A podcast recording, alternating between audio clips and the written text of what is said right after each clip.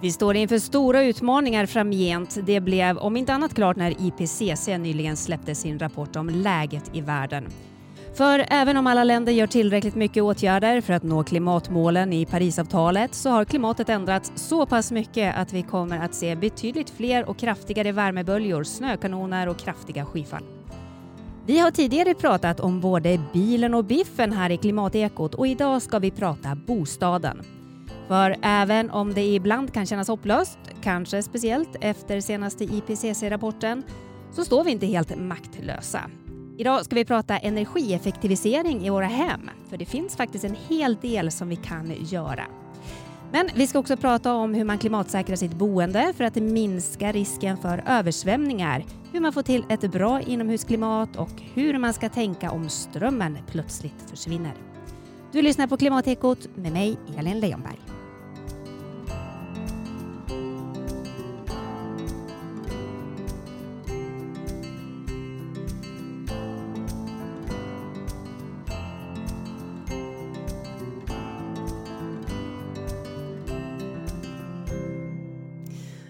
Ja, det lät ju kanske lite deppigt det där, inser jag. Men eh, något som i alla fall är roligt, det är att jag fortfarande har med mig mina kumpaner här från eh, Energi och klimatrådgivningen i Umeå. Och idag har jag med mig alla tre här i studion. Det är Eduardo Pettersson, Erik Eklund och Torgny Fors. Jätteglad att ni är här. Tack, Tack så mycket. Kul och nu sitter vi alla i samma rum dessutom. Kan det vara så att vi har lämnat pandemin bakom oss? Vi hoppas det. Det vore ju gött. Imorgon är det väl officiellt så. Visst är det så. Mm. Då har de sagt så. Precis. Uh, hörni, vi har pratat bilen och biffen här i Klimatekot tidigare och nu ska vi prata bostaden. Uh, och det här är ju verkligen ert expertområde. Ni svarar på väldigt mycket frågor från privatpersoner eh, om hur man ska tänka när man vill se över sitt hem. Och vad skulle ni säga är de viktigaste och vanligaste framförallt funderingarna som ni får? Eh, jag tänker att en av de vanligaste det är att man har redan som ja, men, fastighetsägare eller, eller, i styrelsen på en bostadsrätt, man har bestämt sig för någonting och sen hörde man av sig. Jag vill göra det här. Jag vill byta det här. Och då har man låst in sig på en fråga istället för att kanske ta ett steg tillbaka och tänka vad kan jag göra här? Och um, om man ska ta en ett medskick så här direkt i början. Så eh, det kan vara en bra bit att börja bolla vad, eh, vad är det för saker man kan göra innan man har låst sig vid, vid en enda specifik del. För att det finns ganska mycket man, man kan börja på tidigare. Till exempel om vi kollar på värme i, i fastigheten, så man kanske inte ska börja och kolla på värmesystemet, utan man ska tänka som när man klär sig. Vilka kläder ska jag ta på mig först för att bli varm och bekväm? Och, och inte tänka vilken, vilken brasa ska jag ha framför mig. Just det. Eh, men om, du nämnde värme till exempel som en. Vad finns det fler för sak, saker som folk har bestämt sig för då? Att det här, det är en bra grej att göra. Erik? Ja, men framförallt är det kanske man kopplar till solceller. Det kan vara intressant. Man har bestämt sig, jag vill producera min egen el och sätta solceller på taket. Det kan vara någonting man bestämt sig för, men då måste man ju komma ihåg hur ser huset ut? Kanske det finns större vinning att göra en isolering eller se över sitt värmesystem. Det kanske har en större, om man tittar klimatbesparing då, på så vis. Som ett exempel. Ja, men just det. Men Eduardo, vart skulle du säga att man ska börja då? Eh, om det nu är så att man har bestämt sig redan när man ringer till er, man har en plan, liksom, hur, hur ska man tackla det hela? Ja, alltså, nej, men vi, vi någonstans jobbar väl efter en modell att vi tänker att man, man börjar liksom i de skikter där det ger mest för huset och kanske, kanske själva fastigheten så.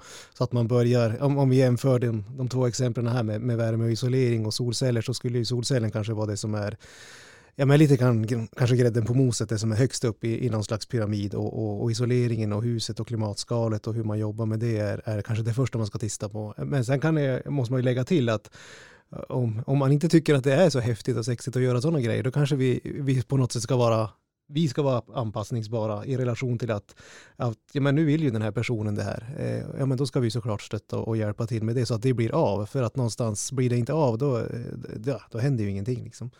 Så, så det är väl det som är ja, grunden. För det går ju alltid att, titta på fler saker när man väl har kommit igång och börjar resonera.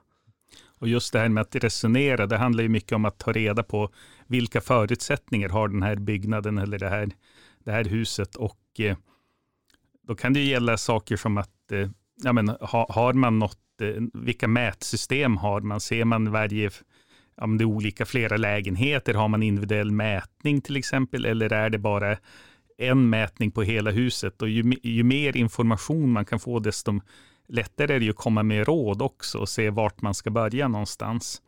Så kunskapsinhämtning blir ju en, en grunddel som vi får göra. Sen är det klart, alla har ju inte koll på alla delar och då får man ta det därifrån. Och precis som Edvard då sa, så att man kanske hamnar i det att vi, vi, vi, kan bara behandla frågan som de ställer just där, men ofta vill man få ett lite bredare grepp för att kunna hitta eh, vad är det som blir bäst för helheten. Då.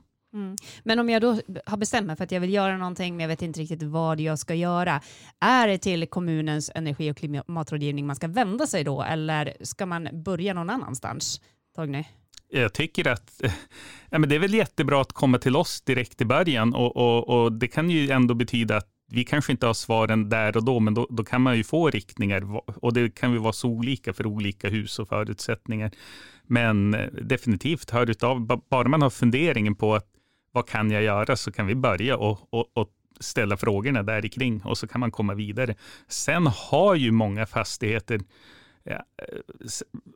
energideklarationer som man kan titta på. Och det kan ju vara ett bra steg att titta på den och se, står det någonting här? Så har man en sån så tittar man på den. Mm. Finns det sådana som ni överallt i Sverige? Ja. ja. I, i, det får man säga. På ett eller annat sätt kan man komma fram till en, en klimat, energi och klimatrådgivare. Och i vissa ställen då kan det ju vara att en rådgivare har flera kommuner. Men eh, det ska gå att få tag på någon. Ja, just det. Eh, men nu tänker jag göra så här som folk gör mest. Då. Jag tänker eh, gå igenom några av de här vanliga grejerna innan vi går vidare och diskuterar eh, framtiden. Om vi börjar med värmen. Jag vill göra någonting åt värmen. Jag har ett problem med det i min bostad. Eh, hur ska man tänka liksom, med värme? Vad är bra? Vad är dåligt? Vad ska man göra? Finns det några enkla svar? Ja, men, men där, där har vi den här delen. vad, vad är det som är dåligt med värmen? Är det att det är kallt är det det som är problemet eller är man missnöjd med, med värmeräkningen? Det, det kan ju vara olika saker som gör att man tittar på, på problematiken. Då. Och eh, då, då får man ju också, li, lite av det gör ju vad är det för lösning man vill ha och det, det är klart att kanske en räkningsfråga ger inte samma svar som att det är något som blåser in kallt längs golvet. Eh, men, men det är ändå där någonstans man måste fundera vilket problem har jag med värmen? Varför vill jag byta den då? Mm. Eller varför ska jag se över den? Men om man då tänker, är bergvärme bäst? Eller finns det andra system som är bättre? Och, och, där kommer man ju till, till en sån här fråga att ofta har ju någon låst sig vid någonting, kanske att man vill göra ett byte på det, men där kanske det var helt enkelt så att man behövde byta isolering på taket för att komma åt, åt det större problemet. För att man har ett slöseri på ett eller annat sätt. Eller ja, men man, man, man utnyttjar inte den energi man har optimalt. Och, och, då, och i, det, i det måste man vara beredd att kunna backa lite och se på en större bild. Men det, det är klart, det är rätt vanligt att det kommer in någon som har bestämt sig, jag vill byta värmesystem. Och sen, och sen spelar det inte så stor roll. Och där kan vi hjälpa och titta på vilka vilket av det de vill byta till har bäst förutsättningar. Men det kanske inte var det absolut bästa som man kunde göra för att ha bäst energieffektivitet i byggnaden. Mm. Du nämnde isolering här och det är ju nästa grej som väldigt ofta står i folks energideklarationer. Tilläggsisolera vinden om man nu bor på i radhus eller villa. Eh, det är en bra grej. Ja, absolut är det en bra grej. Man tänker sig huset och husets klimatskala, det är det som håller, stänger inne värmen och håller ute kylan. Så, alltså. och, och ha bra isolering där gör att du får behagligare inomhusmiljö, mindre energiräkning, uppvärmningskostnad och så vidare. Eh, och göra en tilläggsisolering, det är något som vi tycker man ska göra i många fall. Men man ska tänka på att, ja, som vi brukar säga, rådge att ha samma typ av material. Och så har du en kallvind och du har eh, sågspån, alltså en gammal kallvind, förr i tiden man sågspån eller kutterspån, så brukar vi rekommendera att man lägger ett material, ett isoleringsmaterial som har samma egenskaper som, som sågspånet. Så man inte lägger något konstmaterial som kanske inte hanterar fuktbalansen på samma sätt i vinden. Ja, för om jag har ett hus som kanske har stått i hundra år och som är friskt i dagsläget. Vill man verkligen börja gidra med det då och ändra förutsättningarna? Man ska ju göra det varsamt, eh, eh, försiktigt och, och, det viktiga är ju att eh, man må tänka, okej, okay, vinden blir kallare, så det är viktigt att inte varm fuktig luft kan tränga upp i vinden och så har du en vindslucka eller någonting, se till att täta den ordentligt så inte varm fuktig luft kan komma upp utifrån. Sen är det också viktigt att se över ventilationen i huset generellt, så att du får ett, kanske ett litet undertryck, vilket då minskar risken för att, att det ska bli fuktskador. Eh, vi har ju också liksom en trend med allt större fönster. Vi vill ju gärna kanske släppa in eh, solljuset och eh, vyerna utanför. Hur mycket påverkar de här stora fönsterna? Eh, Ja, men om jag resonerar lite kring det, alltså det har ju betydelse. Så glas är inte ett bra isoleringsmaterial i relation till det andra som finns i byggnaden. Eh, sen vill man kanske inte bo i en bunker, så, så, så, det kanske fyller andra funktioner som är viktigare egentligen. men, men i resonemanget så finns det ju bra fönster och framförallt så börjar man ju kravställa fönster så att man liksom har riktvärden att gå på. Idag är det 1,2 som är då riktvärdet att det ska, vara, det ska inte gå mer än 1,2 watt per kvadratmeter och, och Kelvingrad då, som man säger för att ja, förlusterna liksom inte ska bli för stora. Och, och, det finns ju liksom, fönster är ju en dyr grej liksom, men, men den är ju värd på något sätt i relation till att den öppnar ju upp för gratisvärme, den öppnar ju upp för skugga och där kan det ju vara liksom så att om man, om man ska byta fönster så kanske man på samma gång ska titta lite grann kring vad som finns utanför fönstret i relation till ja, men kanske växtlighet och sånt. Om det nu är ett stort glasparti och det är vindutsatt eller det är ett stort glasparti och väldigt solutsatt, då spelar det ju roll vad som finns utanför. Kan man jobba med det samtidigt som man kanske gör sitt fönsterbyte, att man har ett träd eller man har ett takutsprång eller man har någon avskärmning av något slag. Så. Men fönster är ju, ja, det går väl lite utanför fönstret, men det spelar väldigt stor roll eftersom vi får väldigt mycket gratis energi eller förlust beroende på vad som finns utanför fönstret också. För vi pratar ju också väldigt mycket om att vi inte ska nykonsumera och vi ska återbruka och så mm. vidare. Mm. Om alla ska börja byta ut sina fönster så blir det också en stor klimatpåverkan, tänker jag. Mm.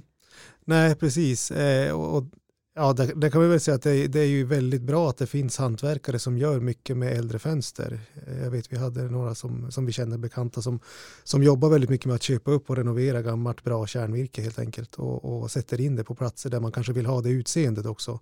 Eh, och det är ju en otroligt bra resursbesparing och sen har man ju möjlighet kanske att använda en gammal ruta och lägga till en tilläggsruta också. Eh, men eh, då, då blir det viktigt också att ha någon form av expertkompetens kanske när man gör det, att, att man vet vad man gör i rutan och i, i själva fönsterramen. Eh, men det är ju superbra, visst är det, det är svårt. Så, I relationen så det beror väl lite grann på vad man bor i för hus såklart. Jag tänker på lite det vi pratar om nu också, att en del av de som söker, om man tar exempel så där, alla problem som kommer upp kanske kan vara väldigt avgränsade till något. Man har problem med värme, men egentligen kanske det är att man har, jag vet vid något ställe så upptäckte vi att det var nästan ingen isolering i golvet. Det är klart att det blir kallt och då kanske man egentligen inte har problem med värmen som helhet eller fönstret som helhet. Man kanske bara saknar något som balanserar det helt enkelt, att det är något annat man behöver titta på. Så, mm, ja. Är det någon annan eh, sån här energieffektiviseringsåtgärd som ni brukar rekommendera? Det finns väl mycket man kan höra med. När har man rengjort värmesystemet till exempel? Det är ju ganska osexig grej, men har man ett gammalt system så kan det ju ha blivit förträngningar och annat som gör att, att eh, en sån enkel grej kan ge, ja men, du minskar förluster på fel ställen och du får ut värmen där du vill ha den. Så att det kan vara sådana översyner också. Mm. Vi har med oss eh, Thomas Olofsson också, professor vid Umeå universitet. Och du är med oss eh, via telefon, Thomas, och har suttit och lyssnat när vi har pratat nu. Välkommen till Klimatekot. Tack så mycket. Eh, du forskar bland annat kring det här med framtida energisystem för bostäder. Kan du berätta lite mer om det?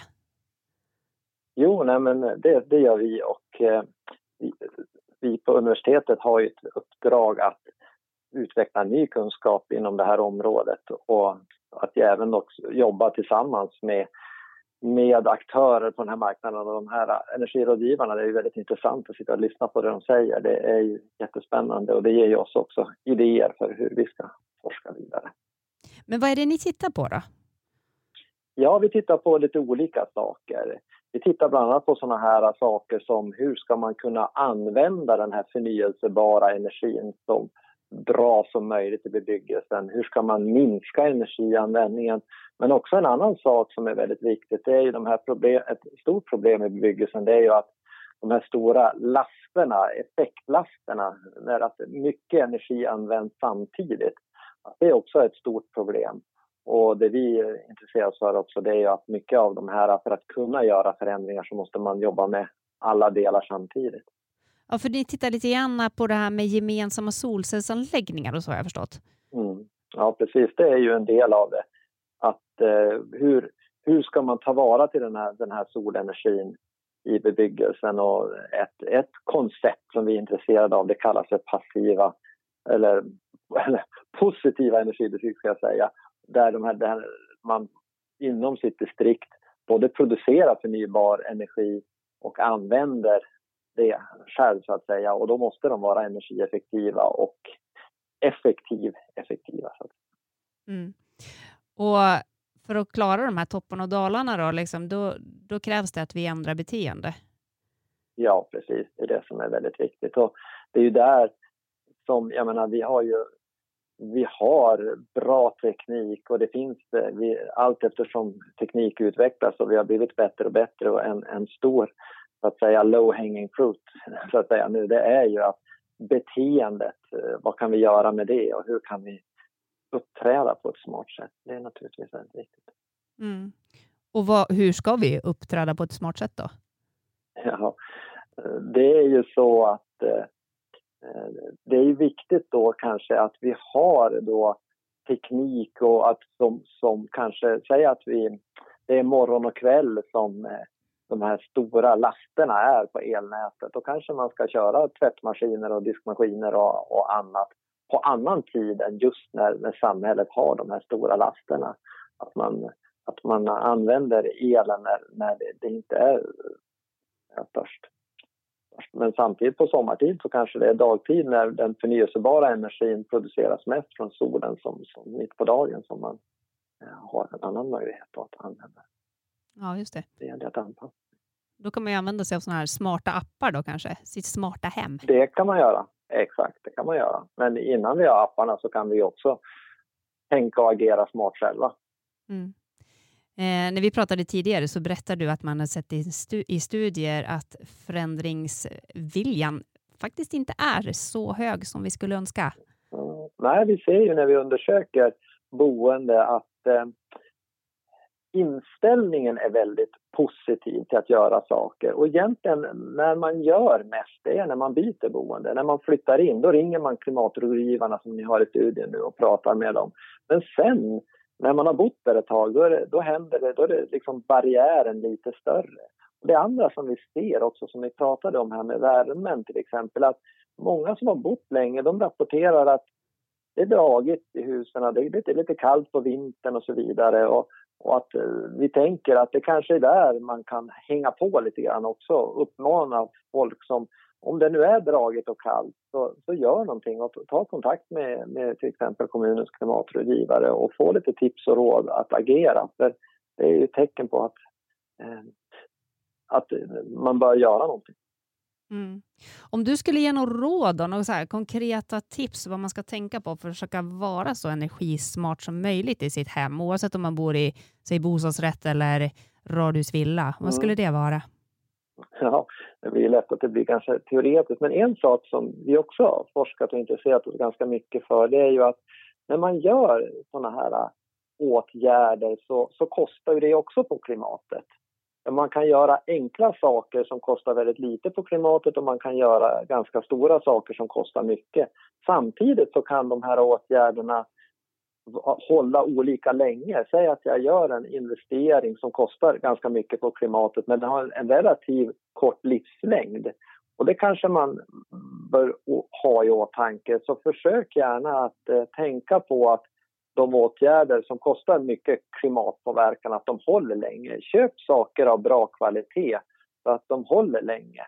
För det, om det är olika saker. För det är liksom en, ett stort miljöpåverkan att producera alla de här enheterna och maskinerna som man, och tekniken som man installerar.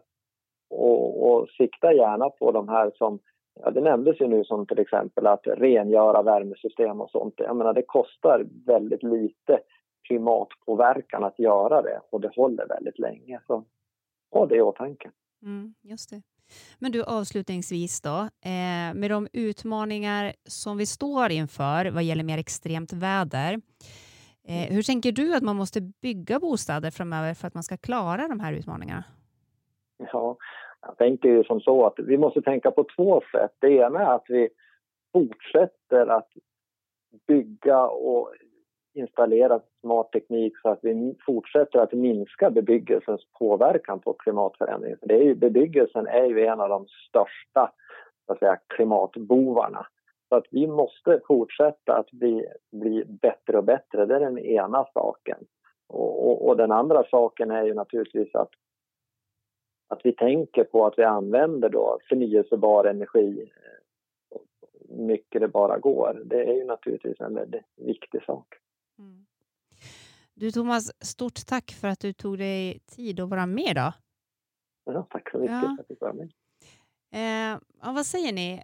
Vi står ju inför helt andra utmaningar nu och det blev ju väldigt tydligt i och med IPCCs senaste rapport som visar att extremväder kommer att bli allt vanligare.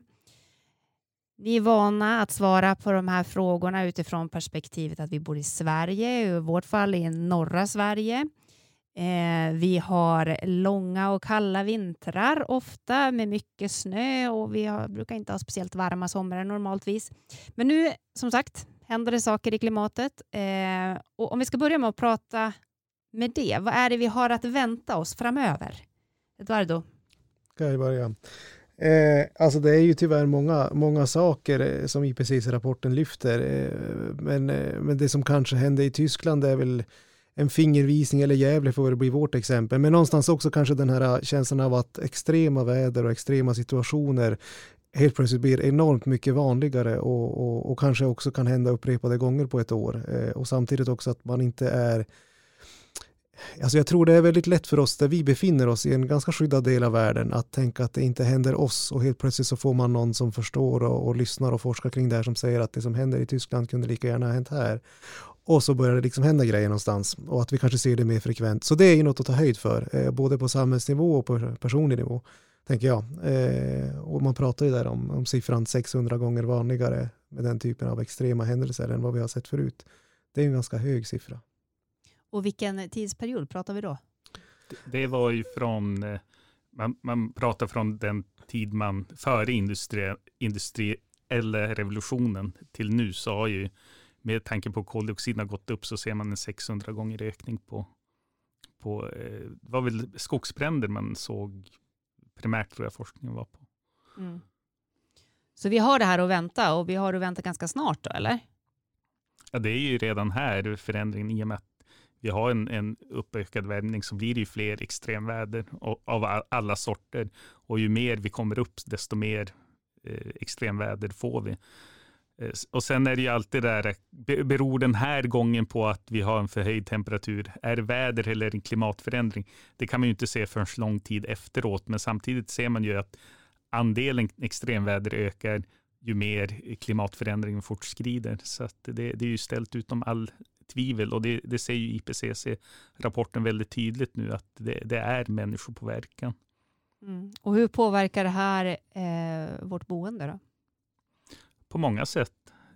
Till exempel risken för översvämningar.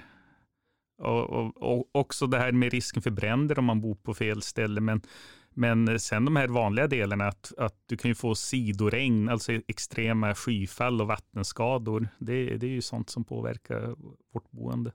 Vi hade ju snölaster kanske som vi får lyfta, där vi sitter någonstans förra året. Det var mycket snö och det rasade på en del ställen också. Eh, så, så det är på något sätt nederbörden allmänt. Jag tänker att det är väl det som vi på något sätt ska också jobba med i husen, att de, de lösningar som vi på något sätt har hittat en gång i tiden och, och gjort att vi bygger hus som vi gör dem eh, blir kanske ännu viktigare att förstärka idag eh, och kanske inte frångå eh, beprövad teknik eller ja, ungefär så. Mm. Ja, för det såg vi ju verkligen här i Umeå bland annat i vintras när det kom otroligt mycket snö under bara något dygn. Mm. Alltså det var enorma mängder som kom och helt plötsligt så ska vi klara av att hantera det också. Men på vilket sätt eh, förändrar det här någonting i de råd som ni är vana att ge kring hur man ska tänka kring sitt boende? Alltså egentligen är det väl ganska mycket sunt förnuft tänker jag det hela. Alltså vi är mycket råd kring energibesparing, energieffektivisering i en bostad. Det hänger ihop där. Alltså du, du förbättrar din bostad och gör den mer robust, mer resilient när du gör åtgärder för energibesparing. Så ur det perspektivet så hänger det ju väldigt bra ihop. Men och, ta hänsyn till eh, ändå förändras och mer extremväder är ju någonting vi tror vi kommer att få mer frågor kring och, och vi kommer att behöva lyfta lite högre, absolut. Ja, för jag tänker, nu behöver vi också hantera sådana här saker som att eh, det blir extremt varmt, men det är också extremt kallt och det kan svänga väldigt, väldigt snabbt.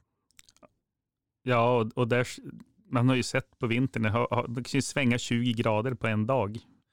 Och det är klart att det, det tar ju fastigheterna stryk av om det, du får in eh, vatten en dag och så blir det jättekallt och, och fryser nästa dag och så svänger det om och om igen. Du får ju mycket mera issprängningar och liknande i sådana fall. Eh, men när det gäller eh, ja, vad ska du göra som fastighetsägare åt det just där och då? Ja, det, när det väl händer är det ju lite för sent, utan, utan det är ju att, att tänka på de här grejerna. Dels om man ska bygga nytt, men även då om man ska göra i sin underhållsplan, i sin renoveringsplan, vad, vad kan man göra? Ja, men har man ett platt tak och, och, det blir större risk för att du får de här snökanonerna, då, då kan det ju vara ett bra tillfälle att fundera på, ja, men, kanske ska bygga e-, ett, ett, ett annat tak och då lägga på isolering och ta höjd för sådana saker. Kanske göra utrymme för en ny ventilation eller några sådana delar.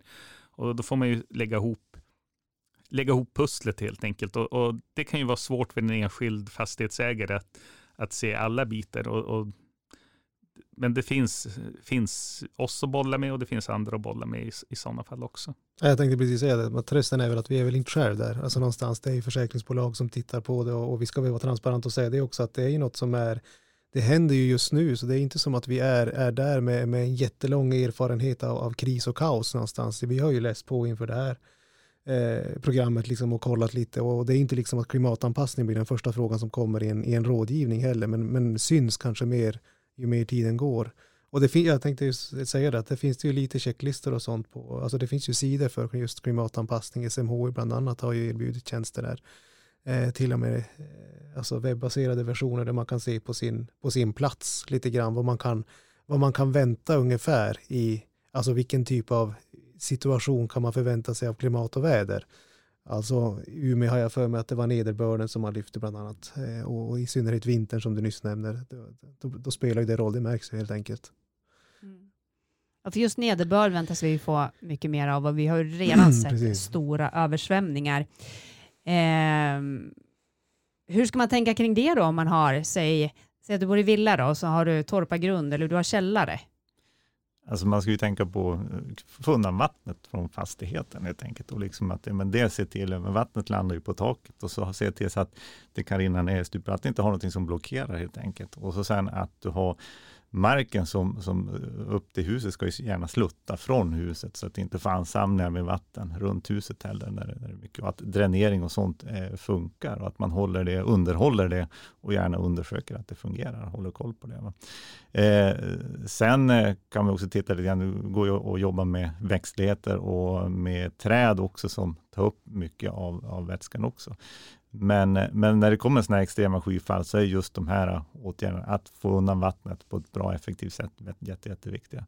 Sen eh, har du, klart har du källare och har annan, annan typ av grund så får du andra förutsättningar. En källare hamnar betydligt längre ner, så där kan man jobba med metoder som när man har till exempel en backventil som, som förhindrar att vatten kommer in och trycker in i källaren till exempel. Så den lösningen installerar man nu jättemycket i Gävle till exempel efter översvämningen. Är det det som är det vanligaste problemet i en källare, att det kommer in genom avloppen, inte att det kommer utifrån?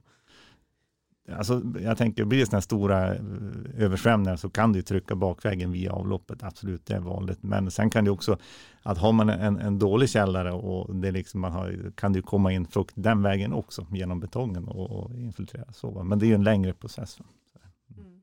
Jag tänker just kring källare, så där, det är ju fantastiskt härligt varma sommardagar det är väldigt svalt och skönt nere i källaren. Men å andra sidan så har man liksom risken för översvämningar och sådär. Ska man eller ska man inte bygga i sin källare? Ja, men det beror väl lite grann på. Man får väl tänka vars, vars har jag mitt hus någonstans? Är det en låg punkt eller ligger lite högre upp?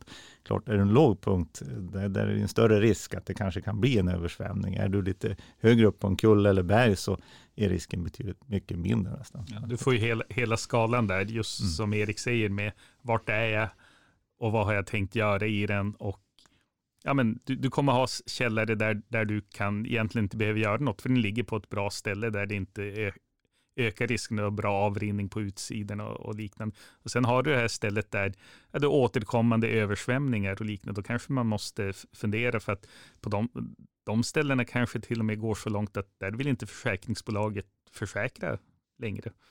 Eh, om det är så. Och då, och då, jag kan tänka mig att det inte är så populärt att höra, men är det så, då, då kanske man måste eh, lyssna på vad de säger helt enkelt.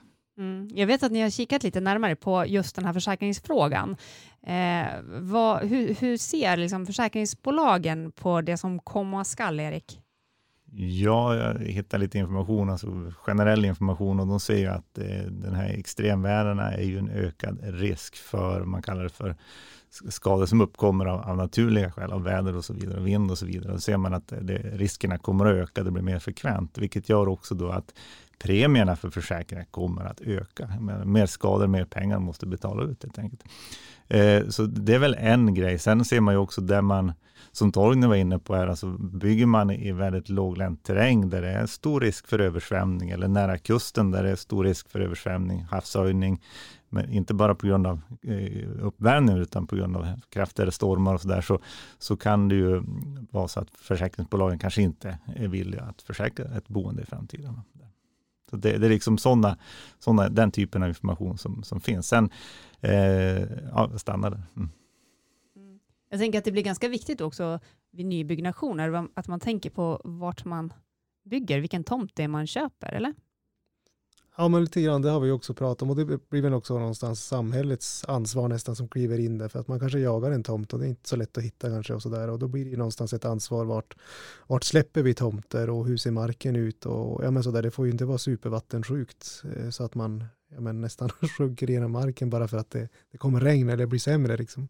Så absolut, det, det spelar roll. Eh, och det kanske är någonting som ibland så tänker jag sån här, eh, någon slags eh, lära historiskt, att vi, vi kanske någonstans har, har gått ifrån en del av kunnandet eller där med vart vi bygger.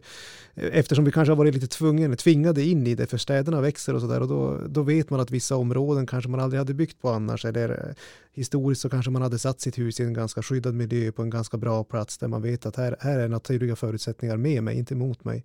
Eh, och, och, det kanske är något vi ska ta med oss mer tillbaka och det blir väl någonstans en, både kommunen där vi jobbar men, men också ett ansvar som privatperson att, att våga vara kritisk också och kanske, kanske våga eh, slå sönder en dröm. Eh, om man hade tänkt den platsen och så vet man med sig att det kanske inte var så bra där eller att, att man söker sig till den informationen. Ja, man får nog tänka att den där drömtomten vid strand, stranden, den kan ha andra utmaningar. Så att, eh, ja, våga kompromissa. Ja, det, Precis, man måste våga kompromissa. Mm. Ja, för nu har vi ju sett en enorm trend under pandemin där allt fler vill ha sommarhus och gärna ute vid havet. Alltså, de kostar ju multum fritidsboendena nu mm. eh, och säljer som bara den. Eh, vad säger ni om det? Liksom att man, man vill gärna ha det där sommarhuset vid havet som man nu betalar flera miljoner för. Det är ju ett roligt exempel i det samtal vi har nu eftersom det ofta är en byggnad som står utsatt till och i regel inte är så energismart eh, och säljs väldigt dyrt. Så jag tänker någonstans att, att, om man vill väldigt, väldigt gärna det, då ska man kanske vara medveten om att, att de här pro problemen finns och att man kanske måste dessutom göra mycket på huset mm. ur, ur andra skäl eller andra aspekter. Så. Eh, men eh, ja, vad ska vi säga, landhöjning kontra havsnivåhöjning, alltså det är ju ett perspektiv man måste tänka på och någonstans kanske det inte är helt fel att relatera sitt liv till åtminstone tio år fram. Vart, vart, vart befinner jag mig och vad gör jag? För det är ju någonstans den tiden vi pratar i relation till att börja kraftigt minska utsläppen. Det är, det är de tio åren som kommer nu. Ja, och sen tänker jag att man har ju även ett, ett ansvar, tänker jag, för att som sagt ett fritidshus har ju inte de här kraven på, på energieffektivitet. Men ska man vara där, då, mycket, då, då, då, bör man ju göra de åtgärderna också. Det, det blir annars en björntjänst både åt den själv, för att det, det kommer gå mer energi. Det blir dyrare för, för den som bor där i förlängningen. Och sen är det ju ingen bra eh, vad ska jag säga, för, för det stora hela, att man hoppar över de bitarna för att man tror att man, man ja, det kommer undan mycket billigare för det fritidshuset där. Eh, utan, ja, alla tjänar på längden att man, man, man bygger efter hur man använder det.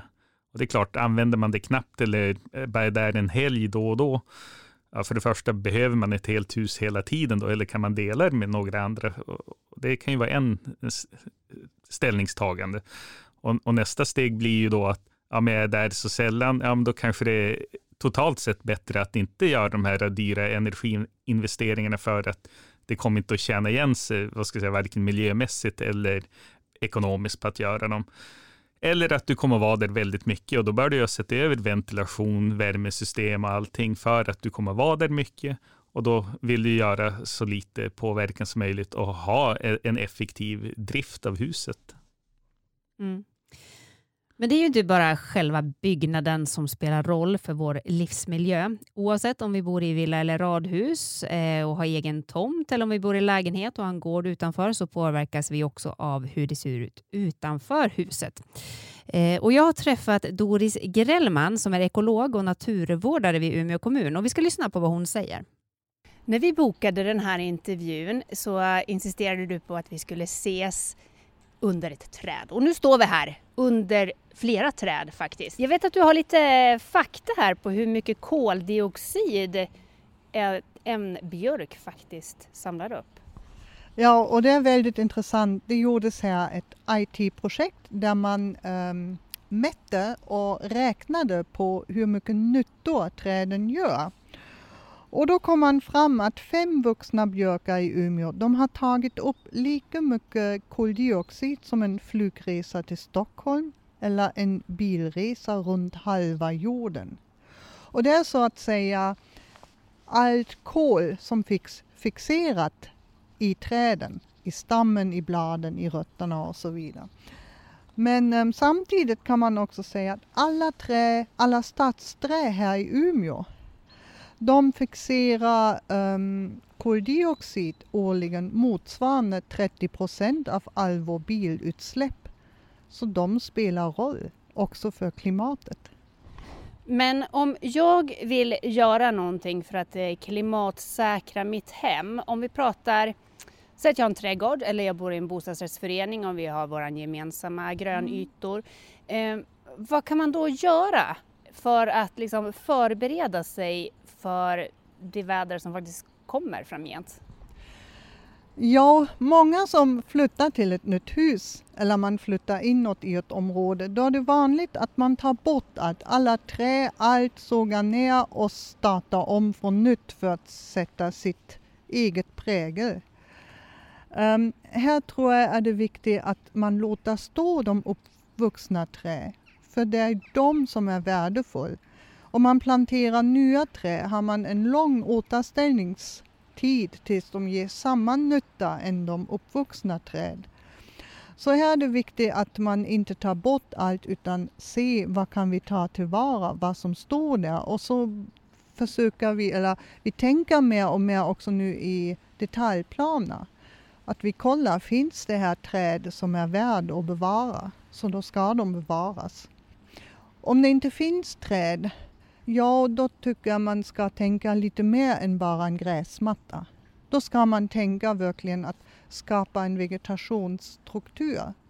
Och tänka lite, vad kommer det blåsa? Är vi väldigt vindutsatt eller så där, då kan man ju ha någon vegetationsridå som avskärmar där. Um, solsidan kan ju vara bra att ha vegetation så att det blir lite øh, svalare. Man kan tänka gröna väggar man kan i vissa fall även tänka gröna tak. Och ute på gården att man har struktur, man har lite platser där man kan fånga in vårsolen. Men man har också en plats där man har skugga under sommaren.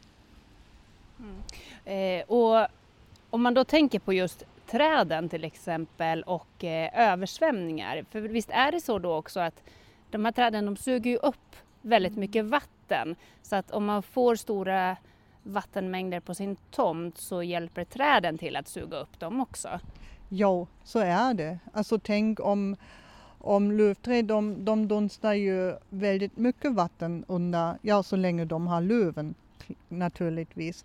Men um, det är ju flera hundra liter om dagen och det tar de ju från marken, från rötterna väldigt djupt.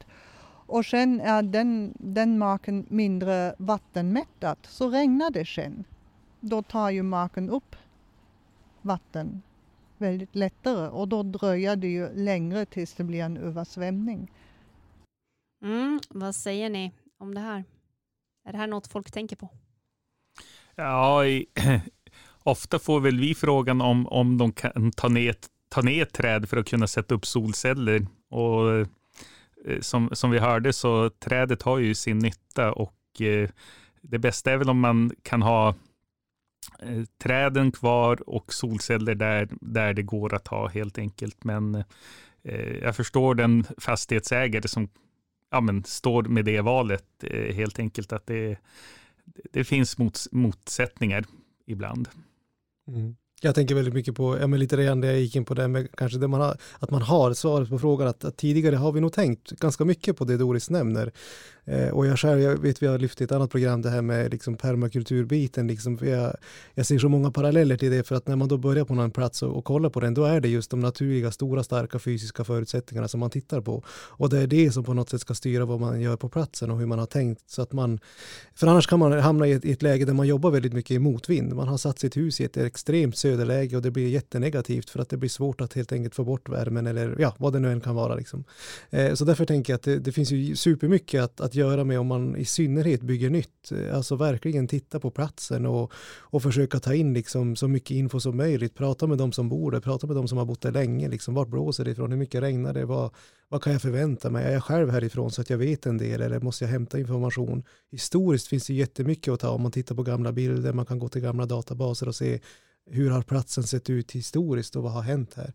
Det kan ju vara väldigt mycket värt när man sitter och projekterar och gör själva planen för sitt för sitt liv, för man tänker kanske att man vill bo där länge.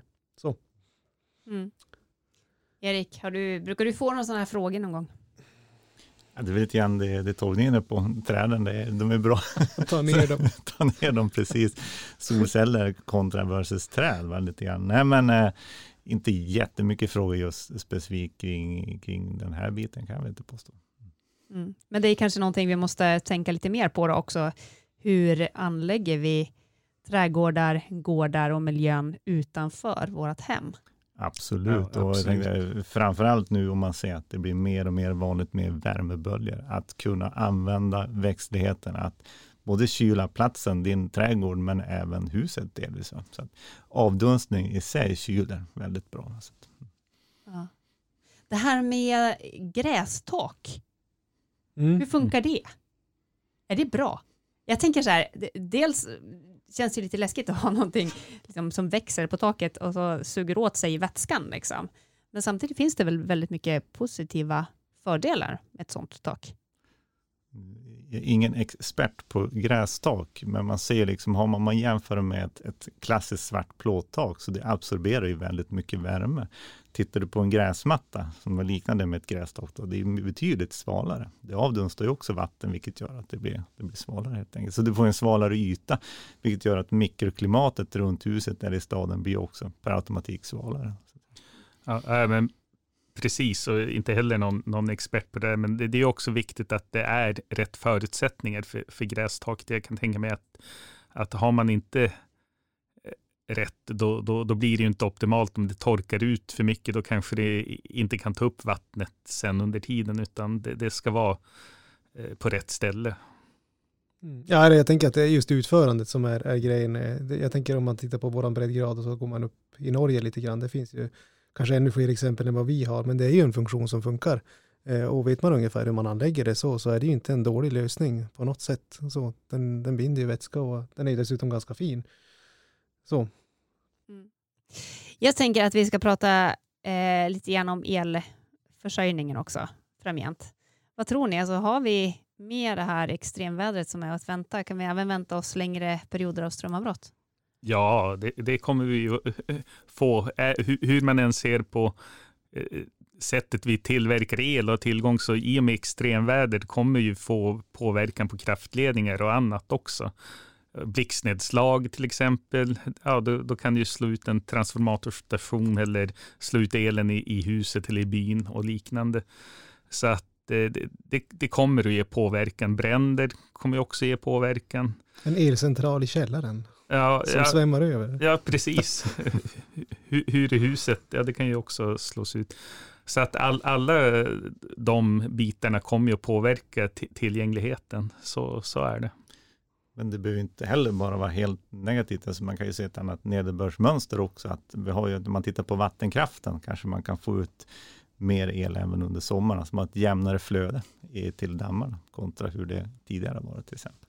En, en tröstare tänker jag också kan vara att en del av de stora näten som kablar, eh, de har ju gjort resan före det här har börjat hända, därför att man har sett att stormfällningar är ett stort problem. Så man bygger kanske inte linjerna på samma utsatta område i samma svåra terräng med stora höga träd, utan mycket är nedgrävt idag och man har anpassat liksom själva linjerna efter själva förhållandena. Så, så på något sätt där får man väl säga att vi har gått lite före, alternativt de här jättestora tornen där det är noll risk eh, i princip för att det det slås ut av ett träd i alla fall eller, eller kraftiga vindar och stormar. Så. Mm. Men Torgny, hur ska man förbereda sig då för eh, längre perioder utan el? Ja, läng längre perioder utan el är ju eh, det är ett problem. Man kan ju inte förbereda sig hela vägen, men det är alltid bra att ha en viss grundberedskap med ljus, filter, eh, de bitarna. Och sen har man då ett, ett, hus, då kan man ju säga hur, hur ju mer välisolerat och, och trögt det är, om vi säger så, desto längre kan du vara kvar i huset också vid, vid ett elavbrott. Sen om vi ser på samhället, samhällsnivå så ja, man behöver lite värmestugor och annat. Och har man nu till exempel en bostadsrättsförening eller något sånt, då kanske man även kan ha en viss beredskap där om man, om man kommer överens om det. Hur skulle en sån beredskap kunna se ut då? Ja, men det kan ju vara att man har en, en liten eh, om man har ett gemensamhetsrum, till exempel en gårdslokal eller något sånt, så skulle man ju kunna köpa in och ha ett litet förråd med en, med en, en värmare som finns där och som man kan ha som ett värmerum för, om det blir ett längre avbrott där man kan gå in och värma sig under tag. Jag tänker stora delar av städerna får ju även sin el från fjärrvärme. Mm. Eh, hur utsatt är fjärrvärmeverken? Svår fråga. Det, det finns ju på vissa ställen reservkraft och vissa ställen kan man koppla in reservkraft och liknande. Men, men eh, fjärrvärmen är ju för det mesta nu elberoende också eftersom man har effektiviserat den och då behöver man ström till pumpar och liknande. Och där kan det ju vara en idé, det kan ju vara en enkel sak som en, en fastighetsägare att om man nu har den här gemensamma solcellsanläggningen till exempel, då kanske man har ett, ett batteri till den eller ett batterilager och då kan man ju kanske även ställa för det. Vilka är fastighetens svaga punkt, punkter? Ja, men då kan man kanske ha till en cirkulationspump och liknande, eh, koppla in lite reservkraft. Men det är viktigt att man gör det då med eh, att det är auktoriterad personal som, som vet vad de har gjort och att man inte bara hemsnickrar någonting, utan man vill ju inte heller att någon som arbetar på att återställa elnätet plötsligt få en, en stöt för att man har gjort det på fel sätt i fastigheten. Mm.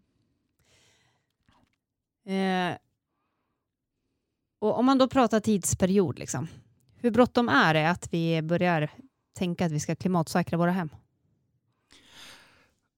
Bråttom? Jag, jag tänker att det är viktigt att man, man tar med det i sina planer. Och det bör man ju börja med. Ja, men har jag en underhållsplan, en renoveringsplan, då bör man ju även se över och få in de bitarna också. Och, och, och där bör man ju börja nu i alla fall. Sen, kanske det enskilda huset, det, det kanske inte alls har någon panik på flera år nu med, med en åtgärd beroende på vart det står, men får man in tänket och, och, och titta på det, då, då kommer man ju att få mindre överraskningar när det väl händer någonting. Är det någonting speciellt man bör prioritera?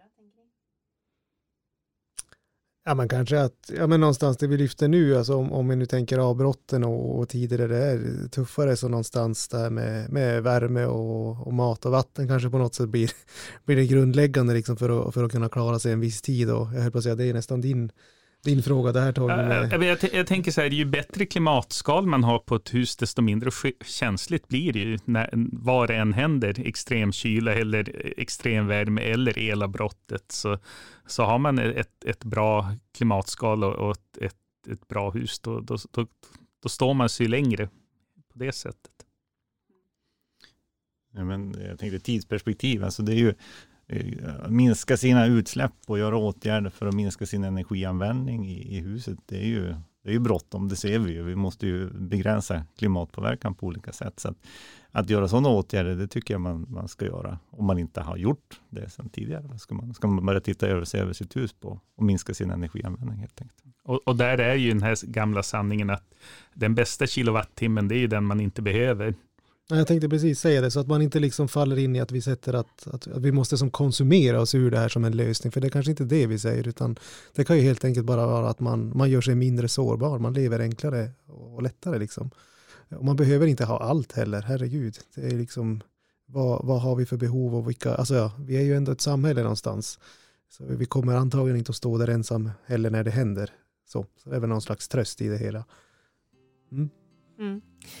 Hörrni, det där får vara slutorden. Eh, stort tack för att eh, ni kom hit idag. Eh, I nästa avsnitt då ska vi prata hållbar klädkonsumtion och fact moment. Textilindustrin är en stor miljöbov och till det kommer alla transporter när vi fraktar de här kläderna över hela världen. Och I nästa avsnitt då kommer kreatören och klädskaparen Ida Hillebjörk hit och det gör också forskaren Anna-Karin Nyberg. Och har du frågor till dem, gå in på Klimatekots Facebook-sida och skicka ett direktmeddelande till mig. Fram tills dess, se över vad du kan göra i ditt hem för att leva så energismart som möjligt och tack för att du har lyssnat.